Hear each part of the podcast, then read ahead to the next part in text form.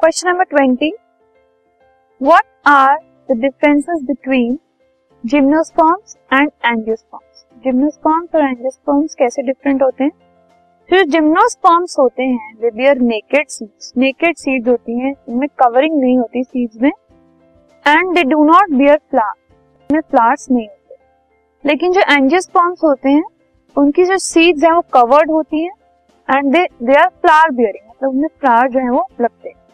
This is the basic difference between gymnosperms and angiosperms this podcast is brought you by Hubhopper and Shiksha Abhiyan अगर आपको ये podcast पसंद आया तो please like share और subscribe करें और वीडियो क्लासेस के लिए शिक्षा अभियान के यूट्यूब चैनल पर जाएँ।